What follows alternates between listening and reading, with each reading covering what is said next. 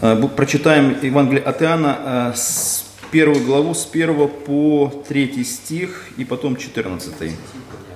Евангелие от Иоанна 1.1. Известное место, можно наизусть, знаете, как Иоанна 3.16. Вначале было Слово, и Слово было у Бога, и Слово было Бог. Оно было вначале у Бога, все через Него начало быть, и без Него ничто не начало быть, что начало быть. И 14 стих. «И Слово стало плотью, и обитало с нами полное благодати и истины, и мы видели славу Его, как единородного от Отца». Когда э, мы изначально подходим э, к Евангелию от Иоанна вообще, когда начинаем знакомиться, смотря на другие Евангелия, то оно нам кажется начало такое, знаете, необычным, странным – не вписывающийся в общую концепцию других Евангелий, которые говорят, например, Евангелие от Матфея, который каждый, по-моему, человек в своей жизни, по крайней мере, я слышал такие истории о себе, так то же самое со мной было, когда открывали все, знаете, пытающиеся почитать Евангелие, открывают э, первое Евангелие от Матфея и видят, один родил другого, один родил другого, не дочитывают до конца, закрывают, говорят, ерунда какая-то, и все. И на этом как бы их богопознание или духовная жизнь заканчивается. А, ну там в Евангелии от Матфея концепция Иисуса как рожденного царя, предка Давида, это все было понятно евреям. Например, э, Марк описывает Иисуса как а, совершенного раба, такого, знаете, который вот э, в трудных всяких обстоятельствах жизни он служит Богу. Лука описывает э, Иисуса как истинного человека со своей человечностью, со своими человеческими, а, там такими, знаете, ну, проявлениями. А когда мы подходим к Евангелию от Иоанна, то мы видим совершенно непонятное начало, которое говорит нам о каких-то вещах, вроде бы мы понимаем, или пытаемся понять. И единственный вопрос, который у нас возникает в результате а, этого знакомства с этим Евангелием, это почему евангелист Иоанн начал так свое Евангелие. Христианство а, возникло в иудаизме сперва, и все члены христианской церкви были иудеями. И когда, например, тот же иудей а, Матфей пишет Евангелие для э, иудеев, оно, в принципе, он говорит с ними на их родном языке и родными понятиями, которые абсолютно преемственны в этой культуре. Но а, христианство, возникшее в иудейской среде, оно неизбежно вырывалось наружу. И когда Дух Святой сошел на язычников – это уже было сигналом для всей церкви, что Евангелие должно распространиться по всему миру. И когда Евангелие начало распространяться э, в мире, то тогда, естественно, возникнет трудности э, в проповедовании Христа другим народам. И разные э, идейские э, категории мышления были абсолютно понятны, например, для евреев, как, как Иисус, как Мессия, как обещанный, как царь, царь, который пришедший, который родственник Давида, Авраама, обещания и многие-многие вещи были связаны с Иисусом э, в иудейском обществе, это было понятно. Но, например, когда мы видим один из примеров проповедования о Христе в греческом обществе, когда Павел приходит в Афины, он не погружает греков в иудейскую культуру. Он не говорит им о том, что о Давиде, о Аврааме, о каких-то таких особых культурных особенностях евреев, как для которых было все понятно. Он им показывает Христа и показывает Бога как Создателя мира и Христа, которого Он воскрешает и дает ему право судить всех живущих на земле. И для, э, для и греков э, это было более где-то приемлемо. По крайней мере, а, апостол Павел кратчайшим путем э, пытается объяснить грекам идею Иисуса и спасения в нем. Тем не менее, когда Павел проповедовал в Афинах, мы видим реакцию греков, которые сме... почему-то смеялись. Но об этом мы сегодня и поговорим, почему это могло вызвать столько разных впечатлений у греков, э, слышавших о Христе. Поэтому Иудейские э, категории мышления были понятны, но э, греки, э, которые имели свое представление о мире, о бытие, о событиях, происходящих во Вселенной, у них было свое понимание. И вот как греку объяснить, или греку кратчайшим путем ввести в Евангелие и объяснить им концепцию христианства и Христа, это была, скажем, уникальная задача, с которой пытался справиться евангелист Иоанн, и он справился на отлично – Поэтому он а, не вводит, вот в начале своего Евангелия, он не вводит а, греков а, а, в, в рутину а, иудейских представлений о Мессии, об иудейском образе мышления. А он а, берет совершенно какую-то а, определенную идею, которая должна была быть понятна как и для греков, как и для иудеев. То есть какая-то вещь, которая была бы э, понятна и объединяла эти две совершенно разных культуры и категории мышления. И когда мы э, начинаем читать Евангелие Иоанна, мы видим, что здесь э, ключевое понятие в самом, в самом Евангелии – это концепция слова. Он говорит – в начале было Слово, и Слово было у Бога. То есть а, слово Иисус или Иисус он заменяет Словом. Он пытается таким образом как-то а, приблизить Христа через а, это понятие, а, или называя Христа Словом, а, приблизить греков а, к пониманию самого Христа и спасения в нем. А, и исторические э, корни этого слова было в двух культурах, как в иудаизме, так и, так и у греков. А у греков э, оно еще имело значение как э, смысла, либо понятия, либо какой-то первопричины всего того, что существует. Например, в иудейской культуре слово было не просто звуком, а в их представлении слово существовало не само по себе, оно, оно делало дела и выполняло какие-то определенные задания – оно э, представляло из себя, как евреи представляли, некую энергию, которая вылетала как ядро и творила то, что ей было предназначено. Э, в иудейской культуре было, в их языке было не более 10 тысяч слов, которыми они имели как бы обиход. Это для них было нормально, но у греков было 200 тысяч слов. Минимум 200 тысяч. Представляете, какая разница в словах, в категориях, да, то есть разное количество слов, употребляемых в языке. А, и вот когда евреи размышляли а, а, о самой сути слова, например, один из примеров истории Израиля, когда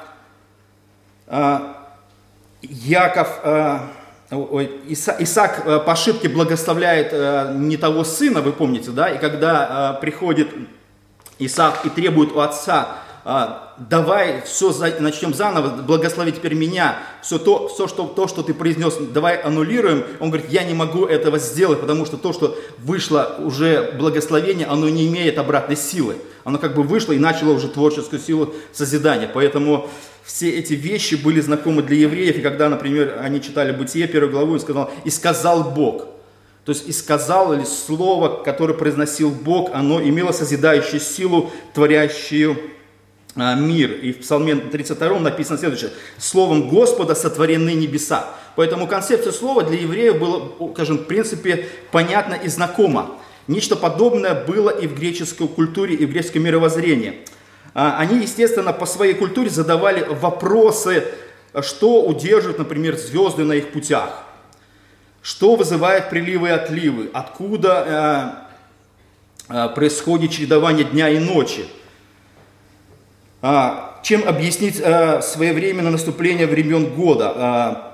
Почему все в огромном, кажется, мире не, не скатывается к хаосу? В этом, в этом, кажется, таком ну, огромном мире есть определенный порядок и смысл.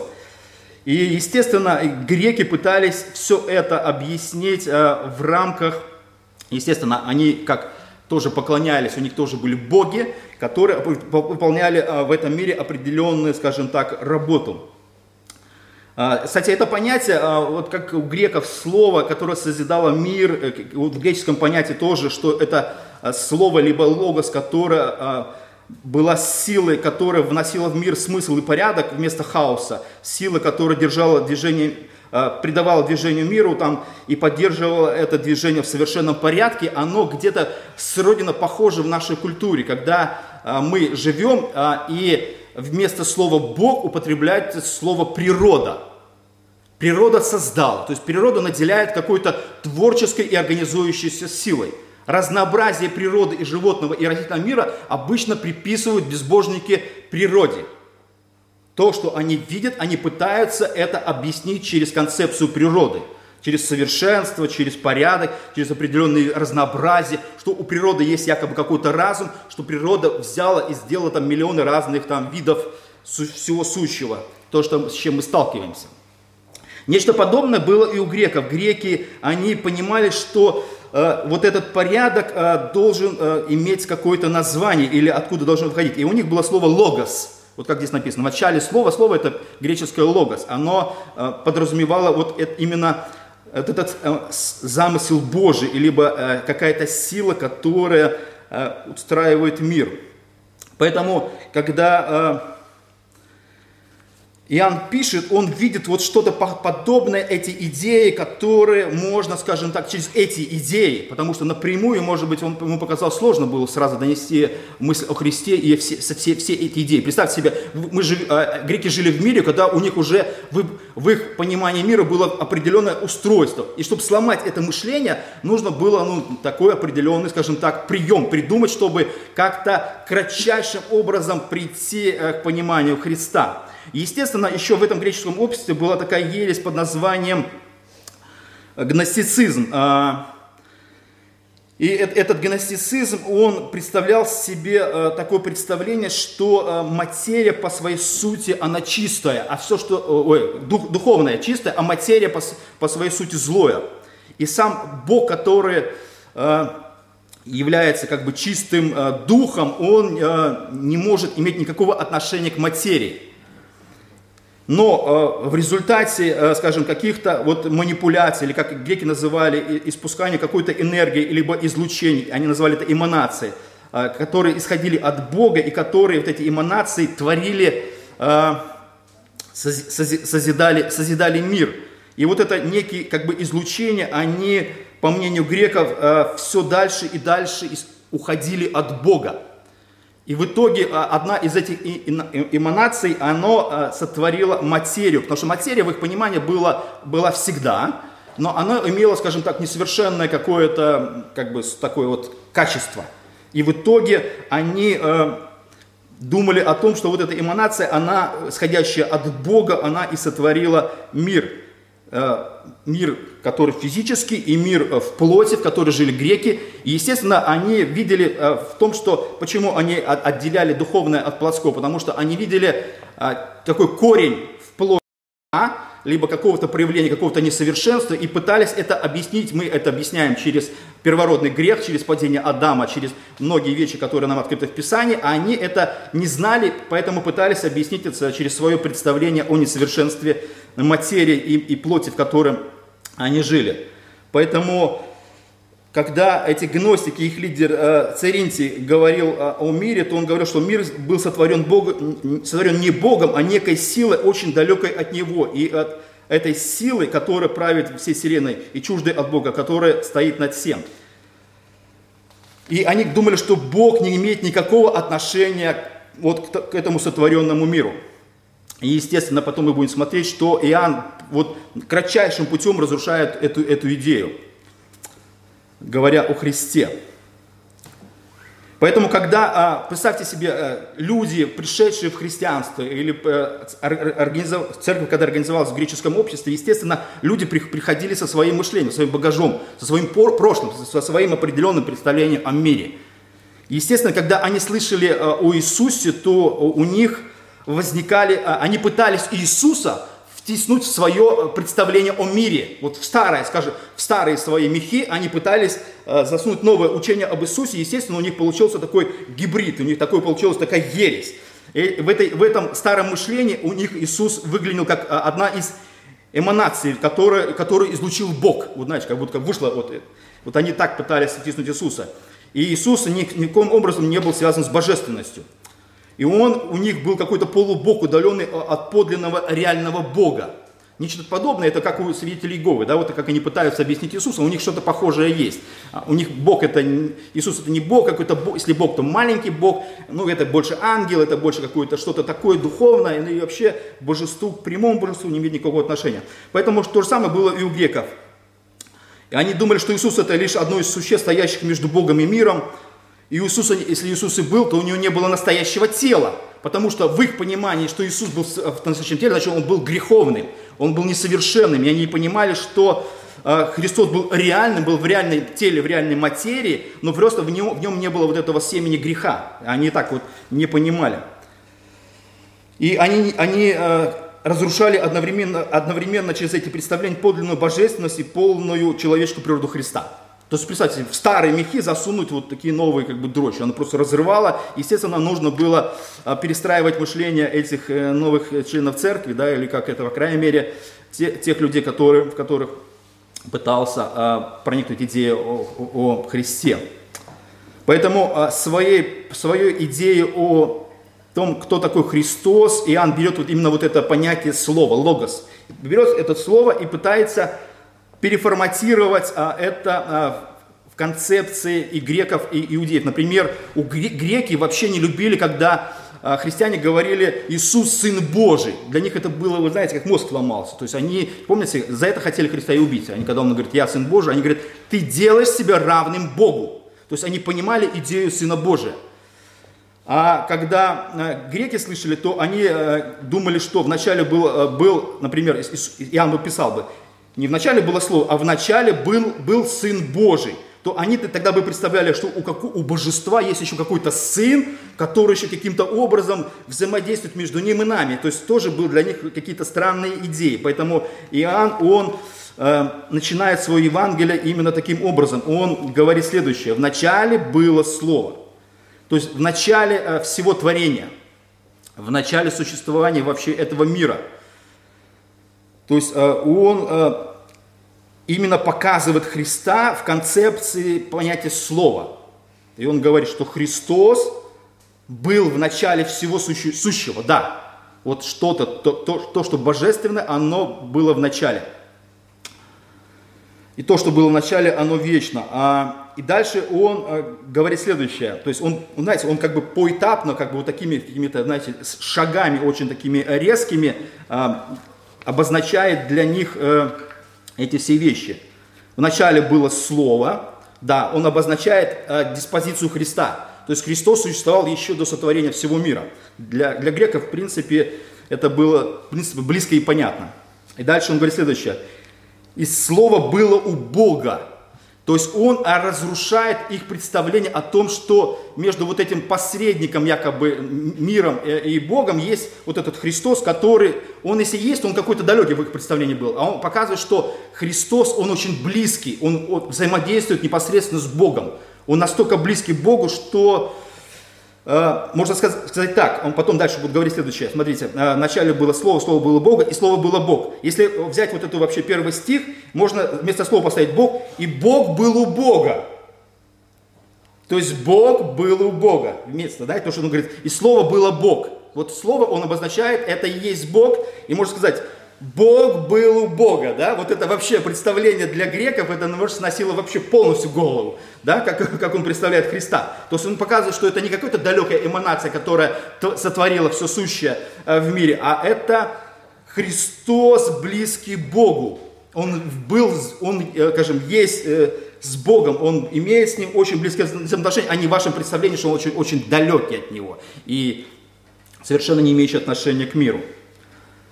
То есть он показывает неразрывную связь между Иисусом и Богом Отцом, а всегда есть близкое, близкие вот эти взаимоотношения.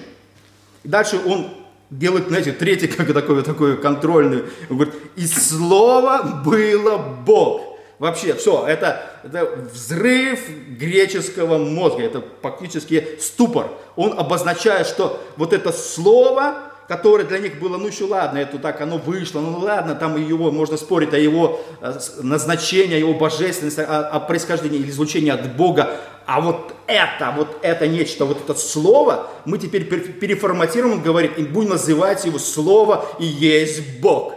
Все, то есть это вот греки могли просто прийти полный ступор.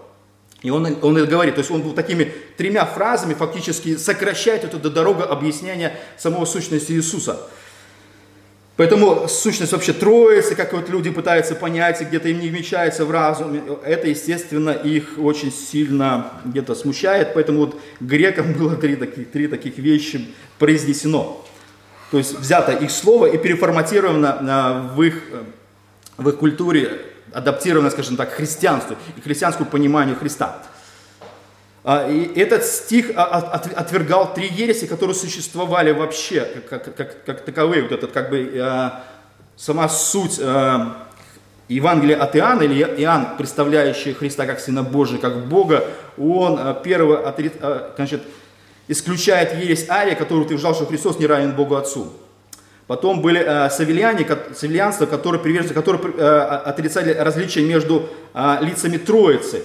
То есть как бы божество проявляло себя в виде Духа, в виде Сына, в виде Бога Отца. И на кресте терпели наказание, например, Отец и Святой Дух. Но никак не в виде Сына. И также были учения Цицениан и Унитаев. Считают, что Иисус Христос был не Богом, а человеком святым и совершенным, но человеком.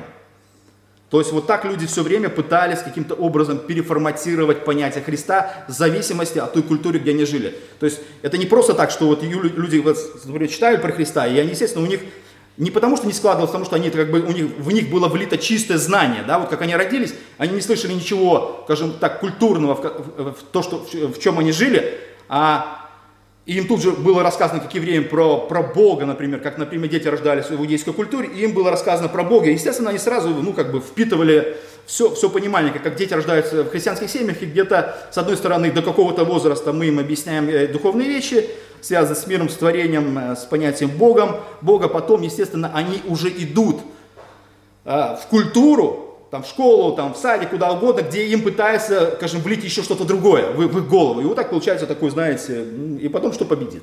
Да, как бы так, вот такие как бы борются, да, там мышление, они, дети принимают одно или второе, или в итоге вырастают, они говорят, ну да, я вырос в воскресной школе, или там я сходил в университет, в университете мне сказали это, а родители мне сказали это, и что из них выбрать, или, по крайней мере, как это будет влиять на дальнейшую жизнь детей.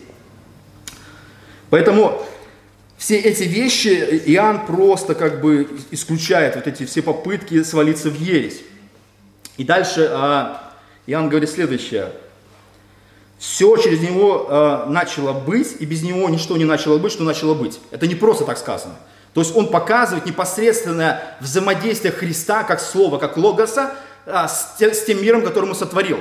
И получается так, такая, знаете, разрыв понятий. Почему? Потому что если логос это, это, это Бог, а Бог не имеет никакого отношения с, с греховной материальной плотью. То есть никак, почему, то есть он не мог создать плохое. То есть знаете, как в нашем понять, почему, вот когда обычно неверующие задают такие вопросы, они говорят так, что почему там дети умирают, войны происходят, там, ну, все, ну, понимаете, да, вот эта цепочка, непосредственно сразу контрольные вопросы, все одни и те же вопросы задают. И мы пытаемся как-то ответить на эти вопросы. Вот, точно то же самое э, э, в, этом, в этом контексте. Он говорит, что через Христа все начало быть, и без Него ничто не начало быть, что начало быть. Все. То есть он соединяет конец, концепцию божества, логоса Христа с тем миром, который существует. И это непосредственно близкая связь, это не какая-то растянутая в пространстве концепция, где можно как-то, знаете, манипулировать и зайти до того, что вот эта эманация, которая ушла от Бога, она стала враждебна реальному Богу. И между ними какой-то конфликт происходит. Абсолютно нет. Тут это близкая связь, непосредственно то, что существует. Единственное, что потом, э, потом Иоанн будет, или там другие апостолы будут объяснять причину всего того, что случилось. И грекам пришлось бы, наверное, в итоге, у них было уже за 400 лет до э, пришествия Христа переведено, Ветхий Завет был переведен на греческий язык, Септуагинта где потом любой грек мог познакомиться с историей иудаизма, созданием мира, Мессии и всеми вот этими понятиями и концепциями. Но пока Иоанн этого не посвящает, но, по крайней мере, начинает таким образом э, свое Евангелие.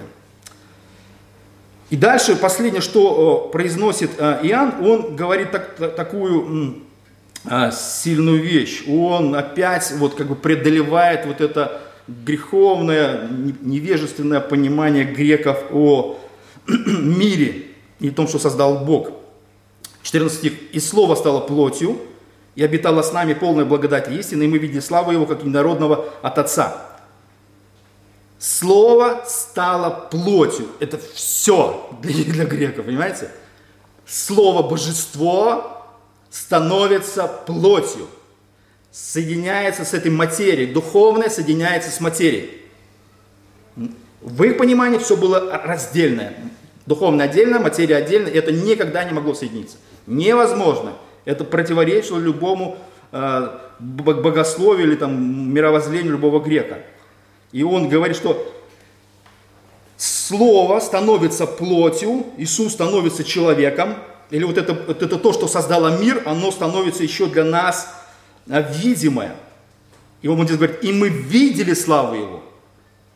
Вот когда Иоанн пишет, например, свое первое послание, он тоже говорит, что мы видели Иисуса непосредственно, к нему прикасались. Он не просто говорит, он опять это говорит, концепция вот этого всего, э, потому что э, тот же Иоанн, он последние свои годы, ну как по крайней мере по преданию, не знаю, может так и был исторически, он жил в Эфесе и был один из старейшин э, Ефесской церкви. А это, ну, понимаете, это Турция, греч, все равно греческое мышление, культура, и все, все это было с этим связано. Поэтому он через этот стих, он преодолевает вот это невежество и неправильное понимание мира и божества, Христа и все то, что он хочет донести для, до греков. И мы видим славу его как единородного от Отца. Все, то есть он как бы соединяет вот то, что было когда-то, весь мир, и переформатирует вот это мышление совершенно под новые концепции хри- христианства. Поэтому все, все эти вещи, которые он представляет в этом Евангелии, начинает он таким образом, то есть это вот связано непосредственно с объяснением Христа в этом обществе. Поэтому все оно очень, скажем так, логично, оно интересно. Когда мы начинаем все это изучать, то тогда многие вещи для нас непонятно становятся как бы на свое место, и мы начинаем, знаете, лучше понимать, почему так. Или даже иногда, почему нам нужно в данном каком-то контексте, мы пользуемся какими-то категориями, да, чтобы людям, неверующим, объяснить что-то о Боге, о Христе, о смысле, о многих вещах. Да, когда у нас общество немножко, оно, скажем, а, влияние христианства на него есть определенно, нам легче где-то, естественно, а, переформатировать мышление, потому что они слышали о Боге, у них есть православная церковь, там, да, есть католическая церковь. Многие вещи люди выросли там в крещении. Для них это, ну, скажем, естественная вещь. А представьте, когда миссионеры едут совершенно в другую культуру, например, на север каким-то эскимосом, да, где у них свое божество, что где только пьют кровь. Для нас это, знаете, кровянка уже, знаете, это уже все. Споры в церкви, да, а можно ли из кровянку? Обычно вопросы такие, знаете, передают вопрос-ответы. А можно ли из кровянку? А можно ли там косынку? И еще что-то такое, знаете. А там, а, например, на севере, там только пьют кровь. Вот там кровь пьют как, как, знаете, как сок, как компот. Кстати, вот приедете, надо теперь им объяснить, что как бы, ну, то, что вы делаете, не совсем правильно. Да? Или еще какие-то вещи. Или там хлеб какой-то, у них нет хлеба. И как ты объяснишь, Иисус есть хлеб жизни? Ну, попробуйте объяснить, да? Иисус что это? Вот это кусок ленины, да, для них, потому что ленина может быть там это как хлеб, да, или еще что-то так. Вот попробуйте все это представить себе, а, используя нашу культуру и христианство. Поэтому Пусть Бог благословит нас в этих размышлениях. Аминь.